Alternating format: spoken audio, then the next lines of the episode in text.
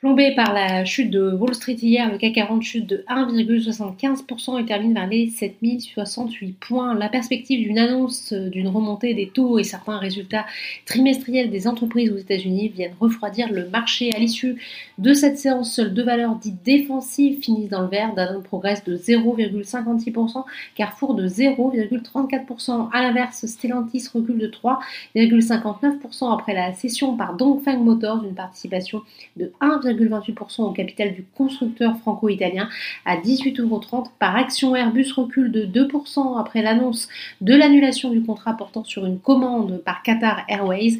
Parmi les fortes baisses du jour, Total Energy qui lâche 2,09% dans le sillage des cours du pétrole.